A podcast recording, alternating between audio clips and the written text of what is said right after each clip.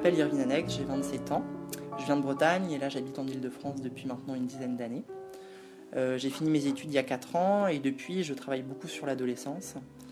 Euh, c'est un âge que je documente au travers de résidences scolaires euh, et de projets documentaires. donc mon premier gros projet sur l'adolescence, ça s'intitule Modado. Donc en fait ce projet il est né de la découverte de centaines de lettres qu'échangeait mon meilleur ami d'enfance avec un, garçon qui était un peu plus âgé que lui. Donc, euh, pour raconter l'histoire sans le nommer, attention. Euh, du coup, en fait, c'est mon meilleur ami de lycée que j'ai rencontré au lycée. Et euh, pendant toutes ces années lycée, il a échangé des centaines de lettres avec un autre garçon qui était au lycée à Amiens. Et il m'a révélé en fait l'existence de ces lettres là il y a 3-4 ans. Et en fait, quand j'ai lu ces lettres, j'ai été complètement émerveillé par la dimension philosophique des réflexions qu'il avait alors qu'il avait que 15 ans, 16 ans, et toutes les réflexions qu'il pouvait avoir sur euh, la norme, euh, la différence, euh, des réflexions sur la société, sur des questions existentielles et aussi sur des questions identitaires sur le corps et la sexualité. Donc les échanges en fait entre deux, il y a aussi tout un jeu de de, séduction parce qu'ils sont amis, mais en même temps on sent qu'il y a quelque chose de plus. Euh, c'est aussi la naissance de leur homosexualité euh, et tout ce que ça peut provoquer et tout ce que ça peut engendrer dans leur milieu social et familial. Tout en sachant que cet ami-là n'a fait son coming que très tardivement, il n'y a pas longtemps. Donc en plus c'était fort de lire ses lettres parce que c'est-à-dire que déjà très jeune il y pensait. Euh, et donc voilà, quand j'ai lu ces lettres, je me suis dit, mon Dieu, il faut en faire un film. Enfin, c'est trop beau, il faut en faire un film. Surtout que ça me faisait penser à moi-même ce que je traversais à cette époque-là étant adolescent. Euh, donc euh, voilà, j'ai réfléchi après à cette manière, comment faire un film de tout ça. Et j'ai demandé vraiment par hasard, je dois l'avouer, à d'autres amis de Paris s'ils avaient conservé des traces de leur adolescence.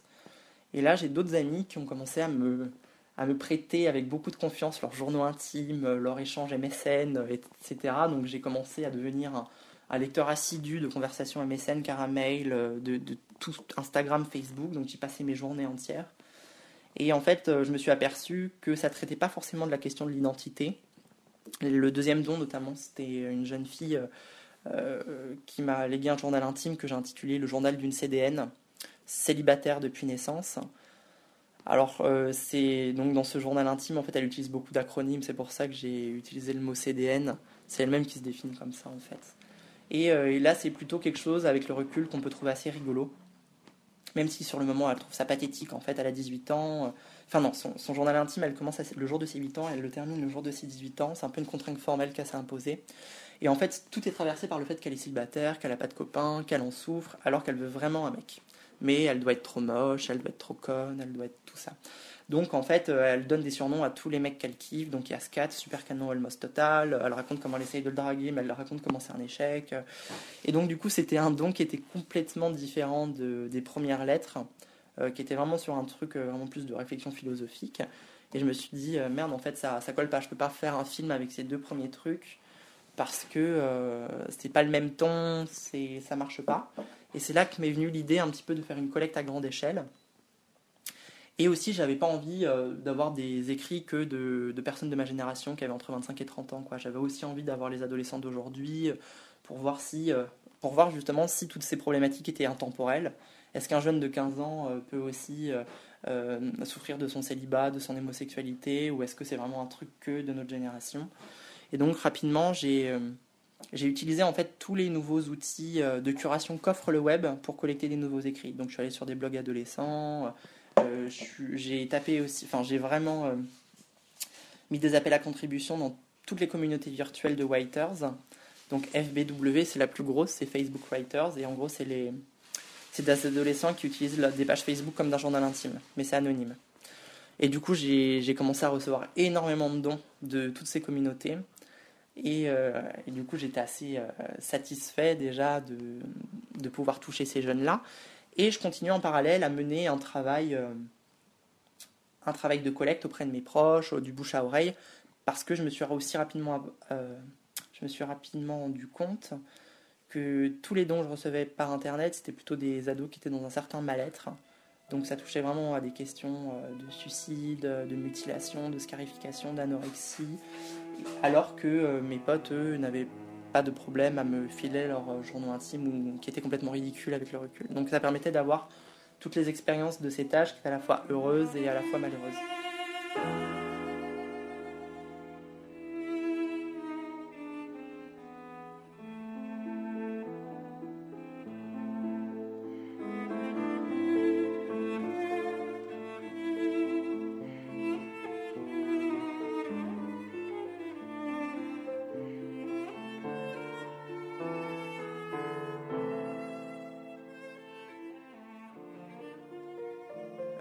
Donc voilà, j'en ai collecté 5000, donc c'est un chiffre assez énorme.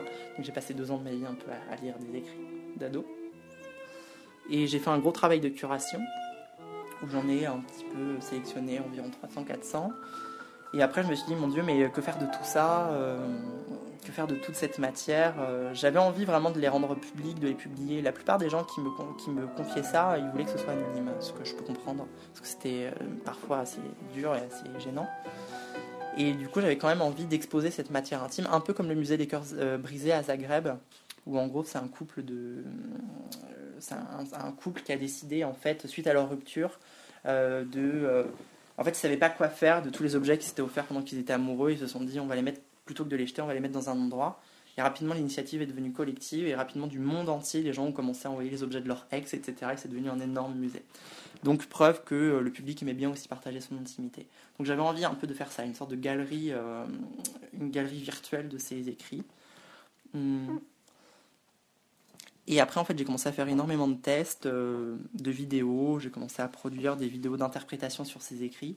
Mais je me suis aperçu que l'image, elle prenait un peu trop de place et que finalement, ça tuait presque le fond. Et c'est là que m'est venue l'idée de la lecture à voix haute. Euh, parce que pour moi c'était un dispositif qui était ni pensé ni maîtrisé, c'est-à-dire faire lire ses écrits par d'autres adolescents qui en deviennent la voix euh, devant la caméra. Donc en fait ce, qui se passe c'est que euh, il y a des gens qui viennent comme ça, je leur donne un écrit et ils le lisent pour la première fois. Et du coup des fois il s'opère des rencontres, des rencontres assez fortes parce que par effet miroir on peut en fait se sentir complètement concerné par l'écrit qu'on est en train de lire. Et euh, du coup, les lectures, elles sont vraiment investies. Il peut y avoir des bégaiements, des gens qui se mettent à pleurer, des gens qui rentrent dans des colères, euh, des sentiments de gêne. Et du coup, tous ces petits bugs, tous ces petits défauts, euh, je trouve, renforcent l'émotion de l'écrit et m'ont paru vraiment très belles. Et ce qui s'est passé après, c'est que l'écrit devient presque médiateur et les lecteurs parlent de leur propre vécu après avoir lu la lettre. Bah, moi, il arrivé la même chose. moi aussi, en fait euh, j'ai pas eu de père, euh, enfin voilà, moi aussi euh, je me suis mutilé, enfin voilà, les gens commencent à raconter un petit peu leur histoire.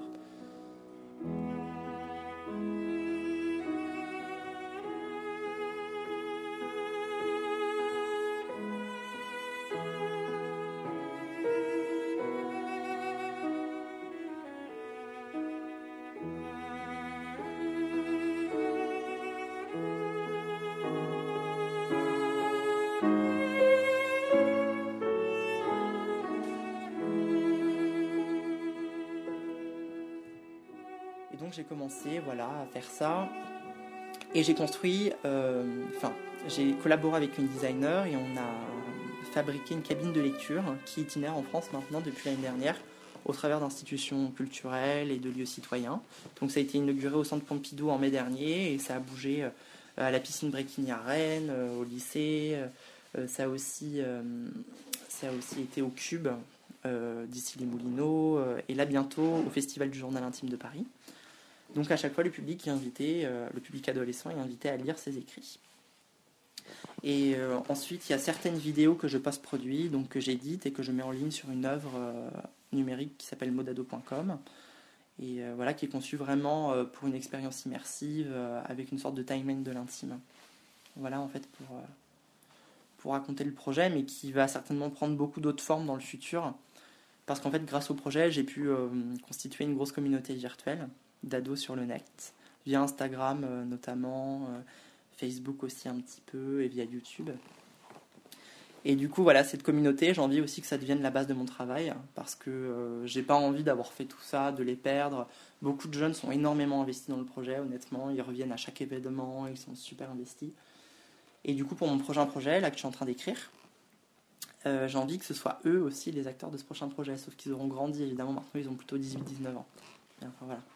Qu'est-ce que tu fais de, ça? C'est quand même une matière euh, comment dire, un peu touchy. Est-ce que les, déjà les parents sont pas au courant de ce, enfin, ce que font les ados, etc. Il y a une responsabilité quand même de l'artiste vis-à-vis de la matière récupérée quand même, non? Oui, mais en fait, dans le projet Modado, 80% du travail, il n'est pas visible. C'est-à-dire que Évidemment, si on m'envoie une lettre de suicide, comment je vais réagir? Je vais pas juste dire merci d'avoir contribué, au revoir. Enfin, c'est évidemment pas comme ça que ça se passe. Tous les gens qui contribuent au projet, je suis en contact avec eux par Facebook, par mail, par Instagram, euh, voilà. Donc euh, en fait, euh, et beaucoup de gens qui participent, ils le font aussi comme une sorte d'appel à l'aide. Enfin, je me suis rendu compte que le projet dépassait complètement le cadre artistique. Pour certains, c'est juste en fait lis mon histoire et juste j'ai besoin de quelqu'un qui m'écoute et qui me parle. Ça, franchement, c'est tous les jours que j'en reçois. Mais du coup, je, je lis, je lis, je, je lis, j'écoute avec bienveillance les problèmes des ados. Euh, je les écoute sans jugement. Des fois, c'est des choses qui sont assez dures, des choses qui sont complètement différentes aussi de ce que j'ai pu vivre. Et je leur parle de ma propre adolescence aussi. Et ça, je pense que c'est ce qui permet de ce qui permet de, de les apaiser en quelque sorte. Parce que moi aussi, j'ai eu une adolescence vraiment très violente. Donc euh, tout ce qui est les questions de mal-être, questions identitaires, euh, suicide, tout ça, j'ai pu vivre, j'ai pu connaître. Donc le fait de juste leur raconter mon parcours, de leur raconter comment je m'en suis sortie, juste euh, de leur dire que c'est pas une fatalité, qu'en grandissant, en fait, ça change, qu'en devenant indépendant, qu'en quittant le cocon familial, on peut s'en sortir, rencontrer des gens, reprendre sa vie en main. Le fait de leur raconter tout dans les moindres détails, euh, tout de suite j'ai l'impression que ça les rassure parce qu'ils se disent ah voilà quelqu'un qui a traversé un peu ce que je peux vivre et qui a réussi à s'en sortir.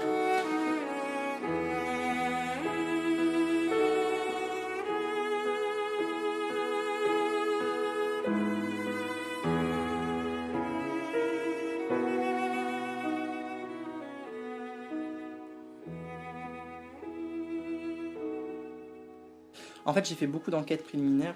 C'est évident que tout ce que la psychologie de l'adolescence, ça m'intéresse. Et euh, donc, il y a évidemment des psychologues de pointe dans ce domaine, notamment Karine Canard, qui est la psychologue un petit peu de l'adolescence, et qui est aussi professeure à l'université de Grenoble. Et on a décidé cette année, euh, enfin, elle a décidé de, de faire un MOOC, un MOOC sur euh, l'adolescence, et en tout cas sur la psychologie de l'adolescence. Et Modado est intégré à ce programme universitaire. Donc ça a été super intéressant parce que en fait donc euh, cette psychologue euh, de l'adolescence a commencé à analyser énormément de produits euh, du projet Modado. Elle a analysé des écrits, elle a analysé des vidéos, des commentaires. Et en fait, elle a mis en mots ce que moi je, sentais très intuitivement, mais de manière évidente. Elle a réussi à les mettre en mots et j'ai trouvé que c'était une très belle collaboration. et j'ai aussi rencontré plein d'autres psychologues qui travaillent sur les questions de harcèlement scolaire. j'ai rencontré des gens au ministère aussi pour échanger avec eux. Euh, donc voilà, enfin, de toute façon, je suis euh, très proche euh, du milieu de la psychologie. Enfin, voilà, donc même pour le projet photo de classe, par exemple, Marie-Rose Moreau, qui est une ethnologue et qui travaille à l'hôpital Cochin, donc pour les adolescents, à Paris, elle aussi, je l'avais rencontrée en amont pour un petit peu comprendre toutes ces questions de diversité à l'école, etc. Donc oui, j'essaie toujours de rencontrer des psychologues sur mes projets. La suite de Modado? Alors la suite de Modado, c'est bah, euh, Modado du coup c'est un projet qui est infini, donc ça pourrait être euh, clairement le projet d'une vie d'artiste, c'est-à-dire euh, bah, au fur et à mesure des itinérances, il va y avoir de plus en plus de vidéos, donc en fait je pourrais continuer indéfiniment, mais je cherche à donner une fin au projet. Et j'aimerais bien adapter le projet sous forme de spectacle, en faire un live sur scène. Et du coup faire revenir par exemple des anciens lecteurs du projet sur scène, euh, utiliser des éléments multimédia qui existent déjà dans le projet, euh, comme euh, cette studio de lecture qui pourrait être un élément de scénographie, toutes les vidéos que j'ai pu créer autour du projet qui pourraient aussi créer un habillage audiovisuel. Donc voilà, j'aimerais bien vraiment un, live participatif aussi, pourquoi pas inviter des gens du public à venir lire leurs écrits, un peu comme dans les conférences Mortified aux États-Unis, ou même à venir lire des écrits de la collection. Enfin voilà, j'aimerais bien réfléchir à ça. C'est un peu la prochaine étape.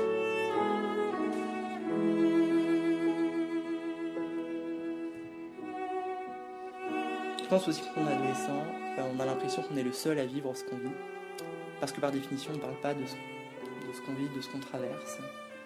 Euh, et du coup, le fait euh, de voir, de lire ces écrits, tout d'un coup, ça fait se rendre compte qu'on n'est pas les seuls à traverser des situations difficiles, qu'il euh, y en a d'autres qui vivent ça et du coup ça permet un petit peu de dédramatiser.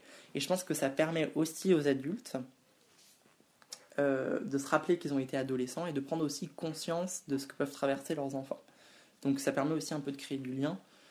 Et généralement, quand on parle aussi de la jeunesse ou de l'adolescence, on, on, parle souvent, on parle souvent, mais même dans le cinéma, surtout dans le cinéma, c'est souvent euh, sur des faits de légèreté, ça va être la crise d'acné, ça va être la fugue, ça va être une sorte de rébellion qu'on va montrer en brûlant des voitures, etc. Mais c'est jamais en fait montré de l'intérieur et je pense que la force du projet Mondado, c'est vraiment de documenter l'adolescence de l'intérieur. Et c'est assez rare, je trouve, de, de, de, pouvoir lire, de pouvoir entendre des réflexions si profondes sur ce qu'on peut traverser à cet âge-là.